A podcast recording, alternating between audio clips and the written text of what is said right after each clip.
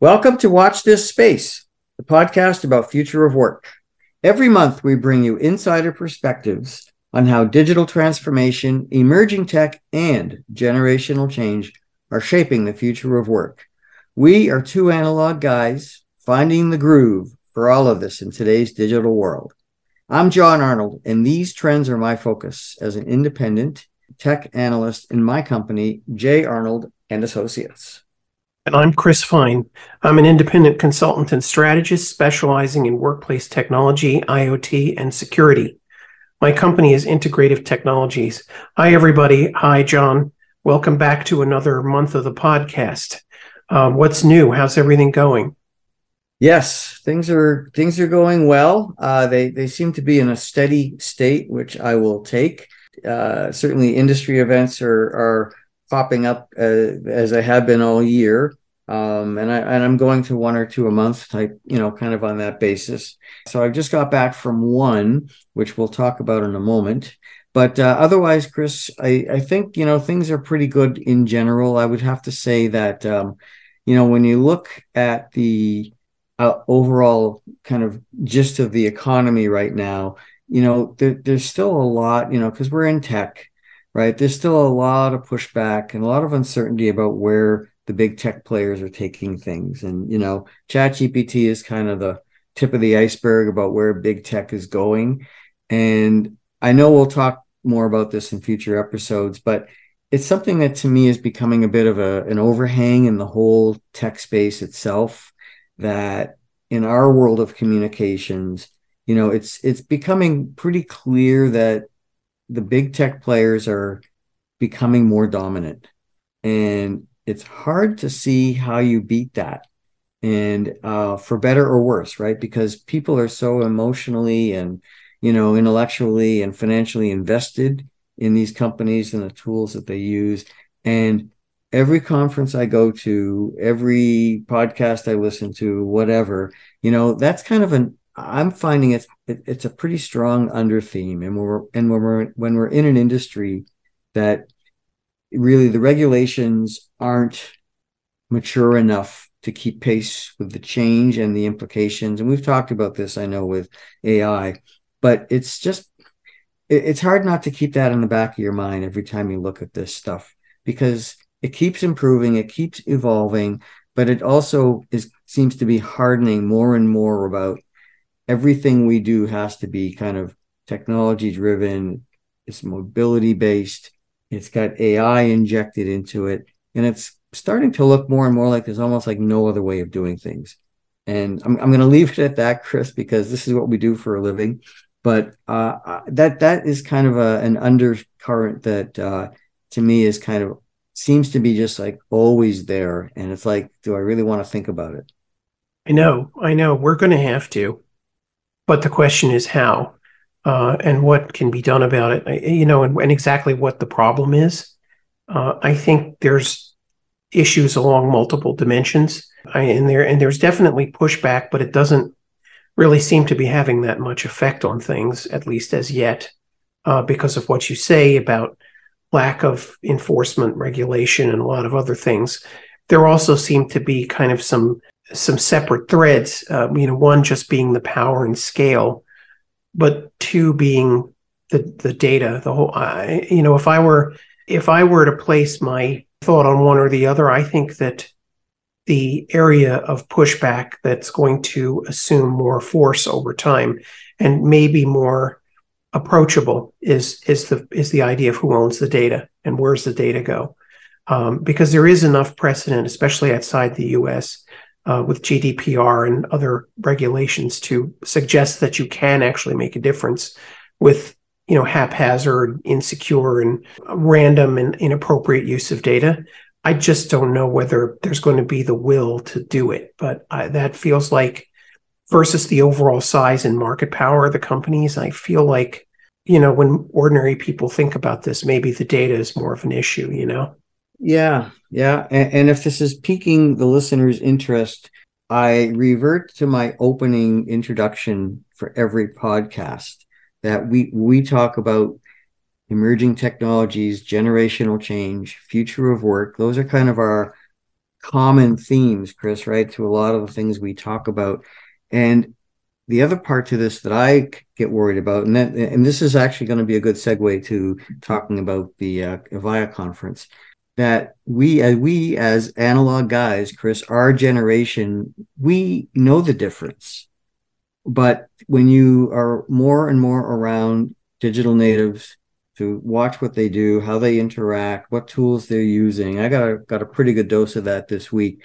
Um, you realize that they don't know any other world, and it's like a lot of things, you know. As as the longer they the, that they they do that and have less of what we had, and then the subsequent generations coming along who have none of what we ever had, and they, and they know only the digital world and these tools it, it won't even be a discussion right? It'll just be this is the way it is. And when you talk about where's the will to push back? Well if they won't know what to push back with there won't be any pushback will there well i've actually had this debate multiple times with people and i have come to understand that there is another side of this question which is the digital natives pushback is that because they've always grown up with information with this uh, information is is is is flattering it you know whatever this stream of data is they're inherently suspicious of it. You know they claim that when you look at who's gullible and who take gets taken in it's actually analog natives like us who uh, got blindsided by this tide of you know inaccuracy and you know i'm i'm using a euphemism there and uh, they think that they are less vulnerable because they're inherently skeptical of things. And I don't know. I don't know what I, I think both sides have been affected by it. I mean, I see your point, but I'm just saying there's two sides to this this debate. Uh, I'm with you there, and and let's keep both sides going, especially the skeptical side. Yeah, uh, yeah, I you know we we we know what we know what we had and come from was good. A lot of the things, and I think they're worth keeping and worth fighting for. Oh gosh, we go down a lot of rabbit holes here. But let's let's just get to the let's get to the topic. So for me, the topic is I just got came back from Avaya Engage, which is their annual kind of showcase event, mostly for customers and partners. So this is where they put on the best face possible, rile up, as you say, the base, and tell their story but we also had dedicated uh, focus for my tribe, the analysts. They also had consultants there. They also had media there, and we all got our separate tracks of of information. But you know, Chris, when you think about, uh, and, and I say this in the shadow of, of two weeks ago, I think Mitel celebrated its 50th anniversary, which is a big deal. But you know, really, Chris, I mean, how many companies have been around that long? in our space and you have to look at avaya as being like maybe the last man standing from the true bell at&t right the, the pre-regulation world right? Are, are, yeah. wouldn't you agree? I mean are who else is left that's truly like that matters from that era? I'm trying to think. It isn't easy. Like um, hp ibm but they're not really comms companies right? Not uh, well, when you think about telecom, mm-hmm. you think about enterprise telecom.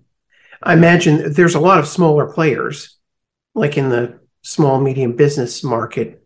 But when you think about who's supplying the the voice and contact center systems for large enterprises, there aren't too many players left. But just to just to backtrack a little, Jon, because I'm not sure everybody knows who Avaya is. I'm thinking the same thing. We we got to maybe dial this back a couple of thing pieces here, so we have some context. You know the story better than I do, that's for sure.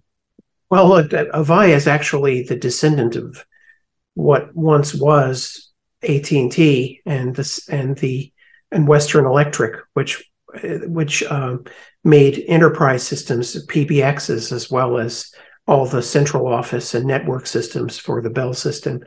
After the breakup of uh, that, uh, the AT&T equipment business uh, eventually became Lucent, and ultimately Lucent split up into multiple companies, and the remaining enterprise telecom business became Avaya. And Avaya has been in a number of near death experiences, but recently uh, got another reboot. And so, Jon, I guess that's the background to the to the event. Did I miss anything? No, that's that's that's what I would want to be talking about as well. And you know, when I mentioned regu- lack of regulation in the world of big tech, you know, uh, well, guess what? It was regulation that um, you know gave Bell and AT and T its monopolistic powers. And so, you know, we've talked about this before, and folks, we would love to explore this more with you on future episodes. You know, that trade off between regulation and innovation, it's a big one, right? And so, too much regulation gave us a very static telephone industry. We needed, you know, the breakup in 84 is what led to pretty much, I think, every form of technology innovation we have in the world today. Wouldn't, wouldn't you agree with that, Chris? Certainly a lot of them. Yeah. yeah. And I would also point out it was it was actually a regulatory bargain, right? Without again going into future episodes, we could talk about this, but essentially AT&T convinced all the forces that be and government and industry in the early part of the 20th century that telephone service was absolutely mission critical to uh, developing the country and bringing the economy forward. And thus was more like electric power or water than it than it was than it was you know a pri- even though it was a private company. And so the the agreement reached basically gave the bell system as it became a lot of monopoly protection but on in return th- they couldn't stray beyond that monopoly and they they were limited in certain ways and they were treated like a utility which is why you can have certain uh, service today, like Verizon, where they're still effectively vestigially a phone company. And so some of that regulation is still in place, even. Um, that's why they, you get charged extra fees and things, taxes on on bills. And I suspect, Jon, in Canada and other places, they're they're sort of the same. But these, uh, but AT and T, which was the parent company, had all the equipment business as well as the the the transmission, you know, the service business, and they were willing. The government was willing to let them hold all of that, which is essentially monopolistic, and be their own main supplier, which is also monopolistic, in, in exchange for the argument that the network would advance and the service would be better. But all that ended in with the consent decree, which gave birth to Avaya's predecessor as well as a zillion other companies, right? Yeah. Oh, it's a great story, right? And it's the ultimate vertical integration scenario for them. And okay, anyways, here we are today. So yes, Avaya has had some near death experiences, and so I never, I've never thought you could possibly come out of Chapter Eleven twice, but they have. So for those who don't know the story, right, they they they've they've had these two big shifts of financial instability that have translated into liquidity for the most part but here they are. They the, so the recent emergence from Chapter 11 came under the guidance of their CEO Alan Masarek, who has who is kind of like the right man for the job, kind of thing. And he's a very good guy to be around. We the analysts we all love what he's doing, and he's bringing the kind of vision and you know corporate kind of execution and strategy mindset that you need to uh, come out of this. And the very last thing he told us uh, yesterday, uh, Chris, to kind of close out the the event, or sorry, on Tuesday for us uh, in our analyst only session, was the last thing he said was, "We are decidedly undead." I, I thought I thought there was a good way to say with a sledgehammer. You know, the other flip side of that is we're back. Avaya is back so uh, the, the the short way to describe this is they've done a fantastic job to basically restructure their debts and basically eliminate almost all of it. So they come to market now with a pretty clean balance sheet, private company, and now a vision to execute. You know, I don't think they'll ever get a, a fourth chance at this, Chris. So this to me is what I call Act Three. And basically, what they're doing, folks, is their sweet spot is large enterprise where they are, especially in sectors like the government, education, uh, they are like the they've been like the dominant uh, vendor, mostly coming out of this pre this regulatory era, you know, that we just talked about, that gave them kind of the kind of the, the whole the whole the whole deal. So they've been able to keep that large installed base going for decades, and it's by far the biggest prize in the whole industry. They they you know they own the most seats, the most large deployments, et cetera, et cetera. And the challenge everyone faces in technology now is how do you get from prem premise-based technology and deployments of networks and hardware, how do you shift that to a model that's software and cloud-based, which is kind of where it's all going right now. These big deployments, which represent huge revenues, huge number of seats, huge complexity, huge sunk costs, right? That these guys can't move to the cloud that fast, if at all. But they're falling behind because they can't use the new technologies. So their mantra to help these companies, you know, modernize is what they call innovation without disruption right? So they they want to the they want to bring them the best of the new technology, which is mostly cloud based, but without the disruption that would come from you know a rip and replace where you actually physically have to remove all of that ancient ancient that aging infrastructure and make some kind of a big shift to a cloud environment that you don't even know is going to work. And there's a lot of pushback in these large complex deployments to say why would i do that? And and of course as you mentioned before we recorded chris all the concerns about the data. How do you keep control of it? I mean when you're it you want control over everything as much as you can and that's a that's a big piece of the story here too because once it goes to cloud you lose a lot of that control and that kind of just proximity to everything that you're used to having so let me stop on that chris and i have one or two points i'll bring back in but i'm sure okay. you have you have some thoughts on that too well, I had, uh, you know, Jon, I did have a thought about the install base, right? So it seems to me that that maybe they have a little bit of what's called the mainframe challenge, or that's what I call it, where you, you know, that equipment, old as it may be, was perfectly designed to do the same thing a bajillion times a day and not make mistakes and have, you know, five nines of uptime, which is exactly the same with mainframe computers, right? Where they've got code running from the 70s, let's say, but it, if you have to do the same like m- money transfer operation a bajillion times a day or airline reservations or running power plants and stuff, you you're not going to change that a lot, but you want it never to go to go offline or have a problem once it's once it's debugged. And so what they did in the mainframe world is they basically started surrounding that they started making the interfaces to the mainframes more and more open and they started surrounding it with more and more functionality that could go through those revised interfaces right and that was a transition to where ultimately a lot of this went to cloud platforms but there's still a hard core of it that's on premises or in data centers that are owned by the enterprise and and operates the same type of mainframe processing is there do you see any parallel there?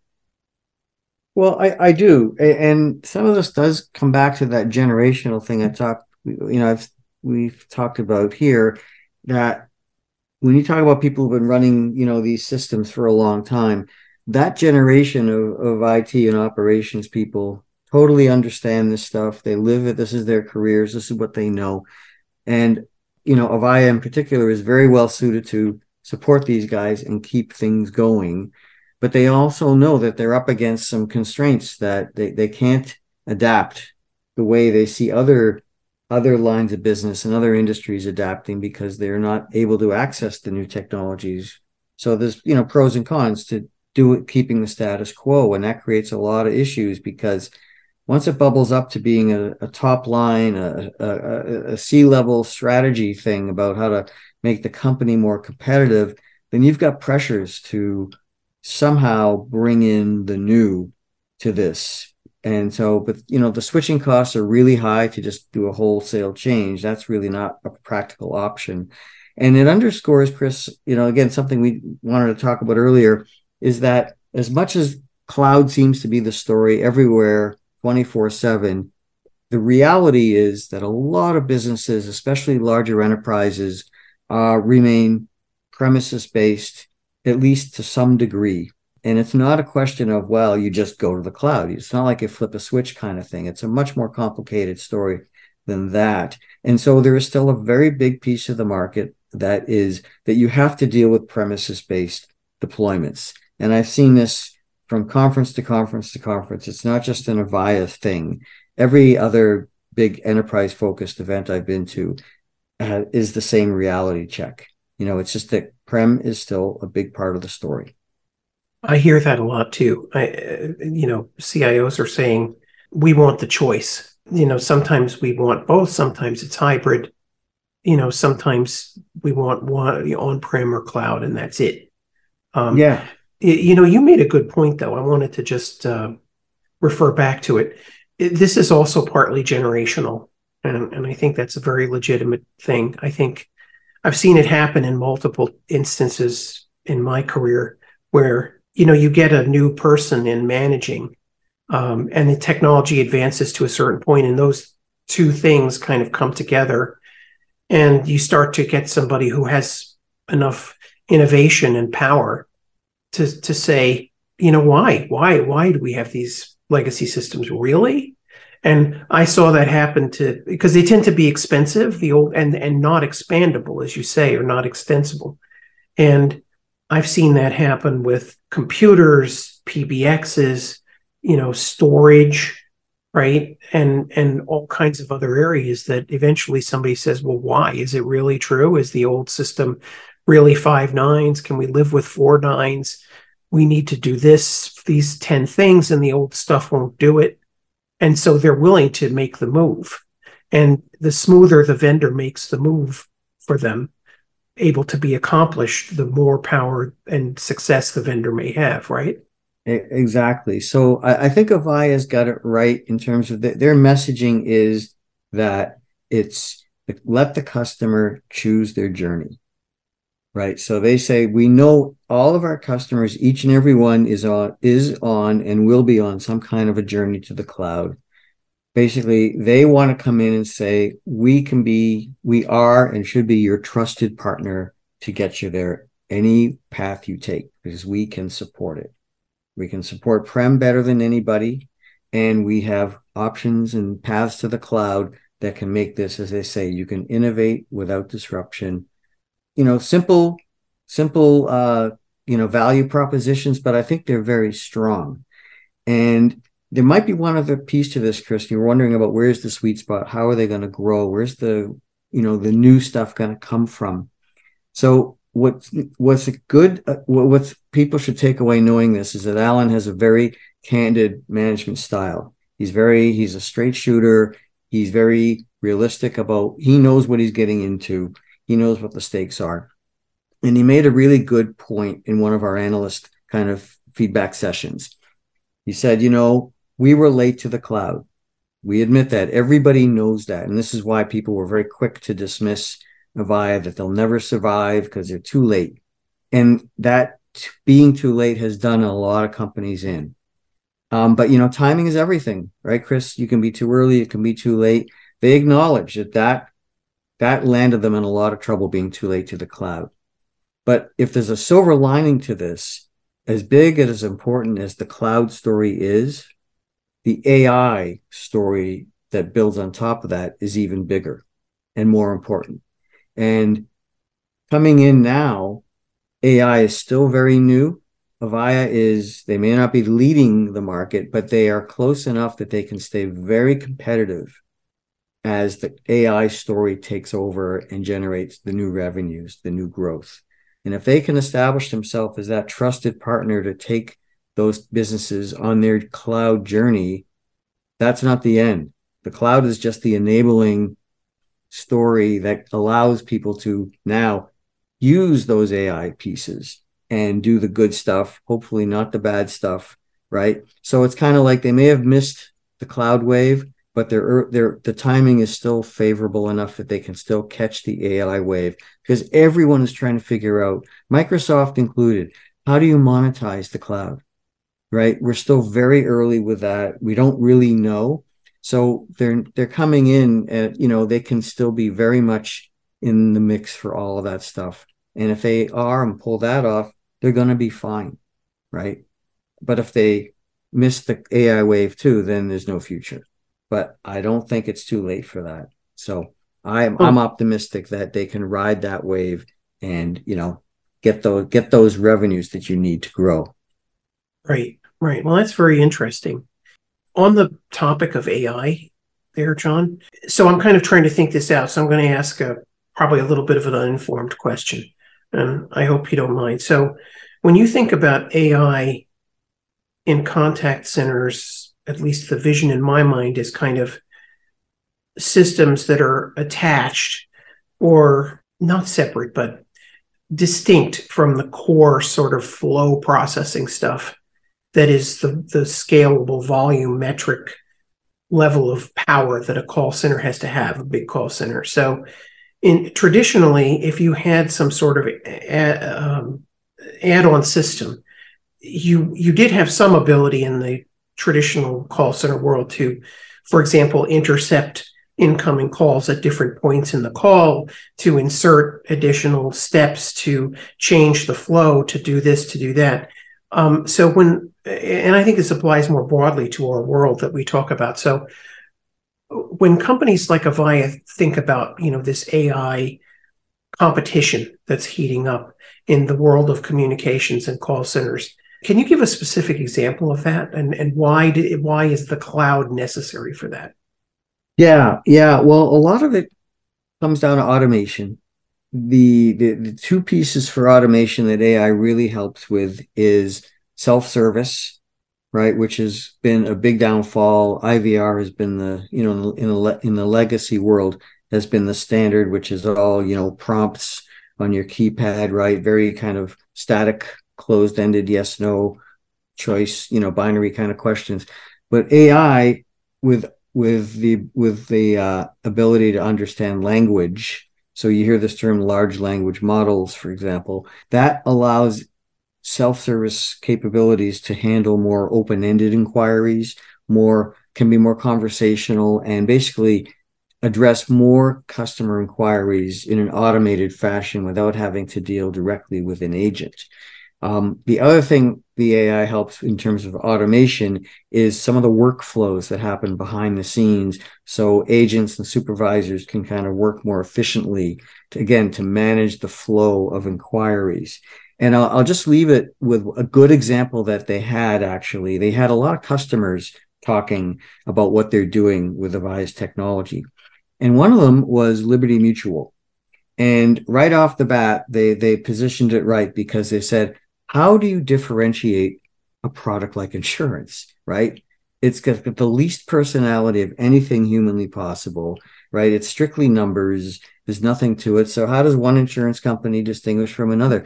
Well, they've done a good job of branding themselves, uh, a lot of it through their marketing, but also here the way they're doing customer service. So they've made you using Avaya's technology, but it, it could be any AI vendor, right? It's just that they're using the technology to make the self-service experience much better and easier because uh, there's always a problem like when you have claims right? You, you know it's such a mechanical complex process. No one enjoys it. But when you can automate a lot of those pieces you become easier to deal with. That's what the customer really wants. And i thought that was a really good example. If you can differentiate insurance with this technology to me that's that's doing something because that's a really difficult i think anyways a very difficult thing to do. And in fact, I don't think too many people picked up on this, but the Liberty Mutual person was telling, uh, uh, closing out his talk by saying, "We're so invested. we, You know, we're we're finding these tools work so well that if you notice in our ads, there is no toll free number. So, in other words, they, they don't want you calling in on the phone for service. You can go just automate it online and you can do almost everything there. I I think that's a pretty telling sign that you know what if the technology is good enough to handle that degree of service without having to give out a phone number and deal with agents or crappy IVR, I think that's that's how you win. Got it. So in the context of a company like Avaya, does that mean that they're investing partly in technologies that actually eliminate the voice component or reduce replace the voice component? No. Is it is it chat? Is it You know, so yeah. let's say I go to the website, then well, how is my interaction? It, will be chat. It'll be with a bot, right? Okay. Um, eventually you will get to a live agent if you need to, but but the point is, the more the bot, the automated process can handle the inquiry or process a claim or whatever, um, that's once you set up your system to to do that you know now you can handle all the volumes you can handle it 24 7 you don't have to pay for extra staff. There's so many upsides to doing it this way. As long as you can do it in a way that comes across as you know it's empathetic it's human like it's not robotic that's the key right? If it sounds like you know it's something you can relate to. And again coming back to the generational shift today's digital natives this is the world that they're living in 24 7 they they're they can accept that more than our generation who says i just want to talk to somebody because you don't trust the technology. But if you do trust the technology it's not that big of a leap right? Right. And that kind of comes to addressing the large and loyal installed base versus trying to stake out a lot of new territory because you could yeah, argue that if somebody's starting and from I'm, a greenfield moment that Avaya has better technology than any other vendor you know they're on par. This is the story is not about technology, right? It's how they go to market, earn trust, you know, gain the trust back of the customers, of the channels, right? Once you've got that and the technology partners, um, and you execute, which is what we're all watching for now, then they've got more than a fighting chance of staying in the game. Well, I guess we'll see, right? It certainly sounds like an interesting beginning. There, there's a watch this space outro, huh? Definitely watch this space for sure. So, what else are we talking about? We had a couple of other things, but I think we're running low on time. Yeah, tick, tick, tick. Edit this out. I think we got to stop. I do. That, Much as it I, always pains us to do it. yeah.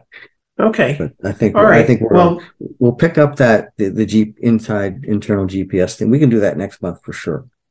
Yeah, we were going to talk about internal precise geolocation, which is an emerging field yeah. that we think has a lot of interesting potentials and ramifications. Yeah, with that, Chris, I think we gotta we gotta put a lid on it for today because otherwise we'll be here all day. And well, some people might want to do that, but another time we all get to get back to. So that brings us to time for today, and we'd like to thank you for listening as always. Hoping uh, we uh, brought you some interesting insights for today, and that you'll continue with us as we explore the future of work here on Watch This Space. You can access all of our episodes at www.watchthisSpace.tech or wherever you subscribe to your podcasts. And if you like what you hear, we'd love to hear from you. Leave us a review, a rating, suggestions for future episodes. All good. And with that, I'm Jon Arnold. And I'm Chris Fine. Thanks, Jon. Always a pleasure to uh, to do this with you. Thanks, everybody, and stay tuned next month for another episode of Watch This Space.